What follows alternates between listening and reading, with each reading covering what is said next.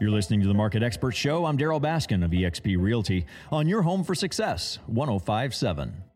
Keeping the church relevant, the pastor of First Baptist Church Broken Arrow, Dr. Matt Brooks. Uh, Dr. Brooks, the you know the church is a business. There's a, a message of the church, and yet it still has to function uh, it has administrative functions and it needs to be relevant in today's market. Tell us, uh, tell us the business side of the church and how things have changed over the many years of the existence of First Baptist Church Broken Arrow, for example. Well, Darryl, you know, we've been here since the early 1900s, and I, I think the church has always had this balance of one being an organism. So I mean, so we we are uh, alive. We are a collection of, of individuals who are, are following God through Jesus Christ, but we also within our structure we, we have an organization. And so I think from that, we've always tried. If people won't come to us, then, then we want to be intentional about going to people. And that's always been the heart of Jesus. That's always been the heart of his church. And so I, I think in light of that, how can we best set a structure that, that allows us to clearly communicate God's plan for people. And you know, that's something that is always relevant. We live in a world right now. We're in the midst of a once in a century pandemic, and I think from that we're we're always uh, wanting to reassess who we are. Why, why are we here? Why are we doing the things we're doing? And so all, all of that comes from the structure of Scripture, the structure of God's Word, which then leads us to the God of the Word. And so I, I think when we begin to assess who we are and what we are here to do and what is our purpose, we want to make sure as a church that, that we're providing a pathway, that, that we're providing opportunities for people to continue to engage God by also finding out more and more about what it is the Lord has for them to do.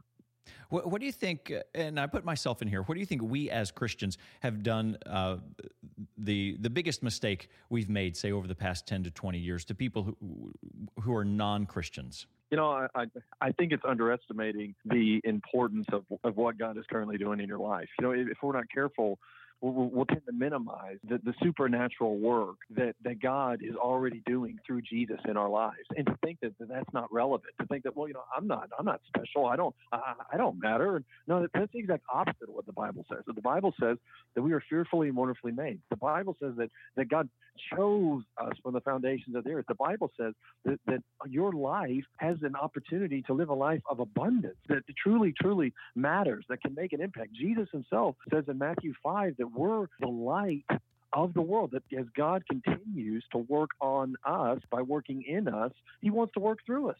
And so, all of that to say, we have an opportunity to shine and make an impact for Him. And if we're not careful, we'll tend to minimize that. We'll, we'll tend to listen to culture. We'll tend to, to even listen to ourselves instead of what God says about us. We say it a lot in our church, but we have to preach ourselves the gospel. We have to remind ourselves that we were made by God to live for God. We have to remind ourselves that, that we are here to love Him and to love others. And God can use that synergy to truly make an impact and make a difference in this world. Really, a, a powerful statement there about how we impact our world. And if we right. choose not to make a positive impact, we're still making an impact. You can't you can't live without making an impact. And something else I heard, right.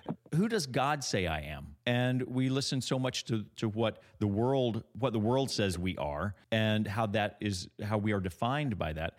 But the message mm-hmm. that you're talking about is extremely different from the world's message. That's right. You know, it, it's always fascinating to me that, that when you look at Jesus in the Gospels, so you have you have Jesus who he didn't he did the opposite of what you think he would do. So he, he didn't come as a king in a castle to rule over his kingdom, even though he's King of Kings and Lord of Lords. No, he came from a, a very meek humble family. His dad, his earthly father, Joseph, was a carpenter. And so he's also, he's from Nazareth. Nazareth isn't even mentioned in the Old Testament.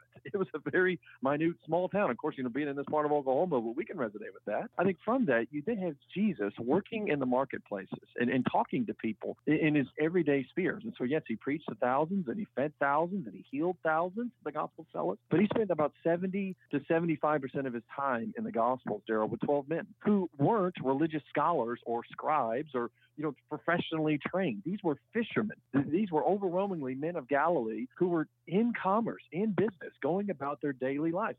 And Jesus says, you know, the very same thing you're doing here. You're working your tail off, you're providing for your family, you're interacting with others. I'm going to teach you to be a fisher of men, he says in Matthew chapter 4.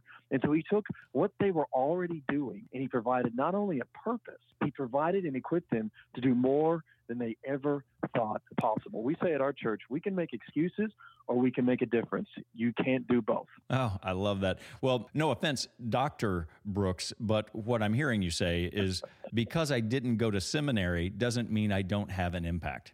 And uh, that Absolutely. I, am not, uh, I'm not uh, forfeiting my my place to be a positive impact Absolutely. on those around me. That's that's a great message. Absolutely, and I think this once in a century pandemic is, is taught us that more than others. You know, it's amazing how you know if we're not careful, even in our businesses, you know, we'll, we'll look first to qualifications and resumes and status and titles instead of instead of character and integrity, and, and instead of intangibles that can truly add value to our companies, which then allows us to create and achieve any measurements that we set. So many times we get that backwards, Darryl. And so the Lord actually did the opposite. Jesus reached the few to reach the many. Jesus says, out of the abundance of the heart, mouth speaks. So it's not just what we do, it's who we are. So I've got, uh, talking about keeping the church relevant, and programs, things that have changed here over recent years. So I've got about 60 seconds. What yep. What's happening at First Baptist Church Broken Arrow? You know, one of the things that we're trying to emphasize is is to be high tech and high touch. And so, if, if we're not careful, the, the, church did even 10 to 15 years ago, you know, we, we were so focused on programs and ministries that were on our own campus. Well, well, now through technology, Darryl, we've got an opportunity to take the campus to wherever you go it's our desire, you know, not just to have dynamic ministries in, or you know, or use our worship room, but to have dynamic ministries for your living room. And so, through technology, to have the opportunity to get Jesus on every phone in Oklahoma, through, through technology, have an opportunity to to partner with you while you're going about and, and doing work and living life, and to give you resources available at the touch of a phone that you can touch someone's heart for Jesus. So let's be high tech let's also be high touch. Dr. Matt Brooks, First Baptist Church, Broken Arrow, and uh, I'm assuming now, just just a wild guess, you don't have to be perfect to show up and participate in church to, to join in. And no, you, are absolutely you're absolutely right, Darryl. From that, you know, by, by God's grace, He's doing incredible work at our church and we, we, we, would love to have you and all who would come. So we have three services, 8.30, 9.45, and 11. Just come as you are, and the Lord will take care of the rest. We'd love to see you. Uh, I love that. Well, I, I, I, proved that you didn't have to be perfect when I showed up. So um, there you go. Thanks for being with me today. Thanks for having me, Darryl. Have a great You're day. listening to the Market Expert Show with eXp Realty. I'm Darryl Baskin.